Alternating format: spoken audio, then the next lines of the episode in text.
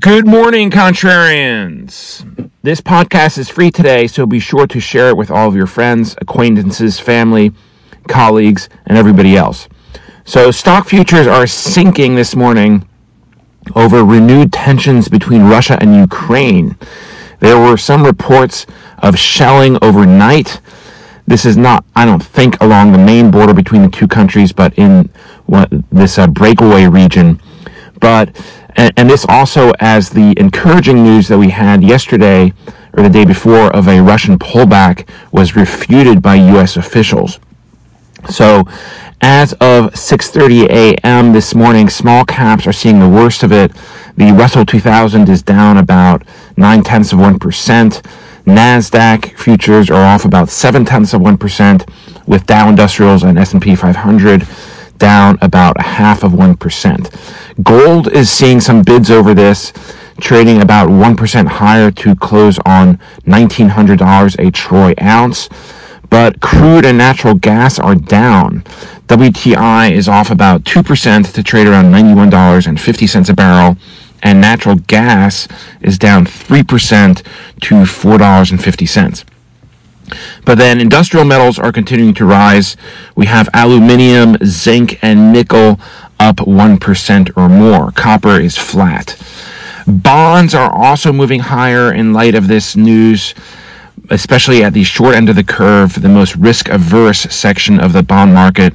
The yield on the two year is down to 1.48% from 1.52 yields moving inversely to prices, of course, and the 10 year yield is down to 2.01 from 2.04. Cryptos are dropping. Bitcoin is down about 2% to trade around 43,000. So we do have some data today that it's actually a big day for housing data. Building permits for January are out at 8:30 along with housing starts. These are the two most forward looking indicators for the U.S. housing market. And the U.S. housing market, as you hopefully know if you've been listening, carries the fortunes of much of the global economy and can actually support a lot of the global economy. So these are basically running at a record pace right now. If you look at the chart that I've included in the show notes, um, and our economists are expecting this to continue although the building permits that they're anticipating are of 1.76 million for January is slightly less than the 1.87 million we saw in December. I believe that was a record actually. And housing starts um, are expected to increase by 1.7 million, which is about what they did in December. But what this means basically is that the, the residential real estate market is very healthy indeed. And as long as that holds up, the global economy should follow. We also have initial jobless claims out at 830, some Fed speakers, and also, speaking of speakers, Bernie Sanders and Elizabeth Warren will appear at a Senate hearing on Wall Street greed. I'm not making this up. Apparently, they tried to get CEOs of Blackstone and BlackRock and Apollo to appear at this hearing but weirdly, those requests were ignored.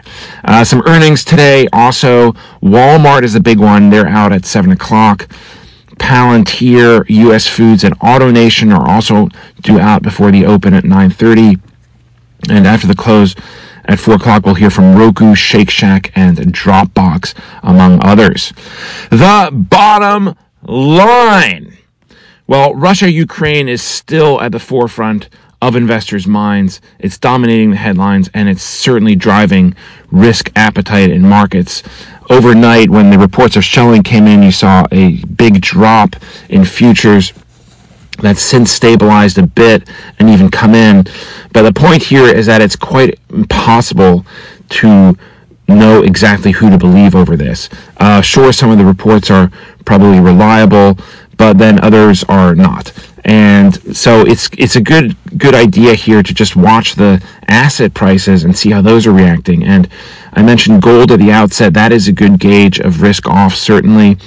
But the rally is maybe not quite as pronounced as you would expect. Um, up only 1% today. Treasuries rallying, same. Um, but there too, the rally is not that big. And then crude oil and natural gas are dropping. You would figure that these would go up if there is conflict between the countries. And then also, if you look at Russian ETFs and ADRs, American Depository Receipts, these are the companies that trade on U.S. exchanges. These are all well off of the lows of last week. In fact, I own one of these, MBT. I bought it on the dip. Um, it pays a huge dividend, which I like, and it's a very small position, very speculative, obviously. But if uh, there is tension, if there is war, then one would expect that trading in the ADRs would be completely suspended in the U.S. and that they would the prices would fall off a cliff. Well, there would be no prices because there would be no trading, but that um, so so it's a huge hugely risky investment, and the fact that these are not yet below where they were last week is potentially telling. But do your own research, make your own decisions. If you have any reliable sources on Russia Ukraine, whether on Twitter or anywhere else, please let me know. So you can reply to this email with that if you receive the email. Otherwise, email contrarianpod at gmail.com. While you're at it, let me know what you think of this production. Very much appreciate your thoughts. Any other questions you have, pass them along. And that's where we are today, this Thursday. Thank you for listening and thank you for supporting this podcast. Your support is greatly appreciated. And with that, I look forward to speaking to you again tomorrow. Bye.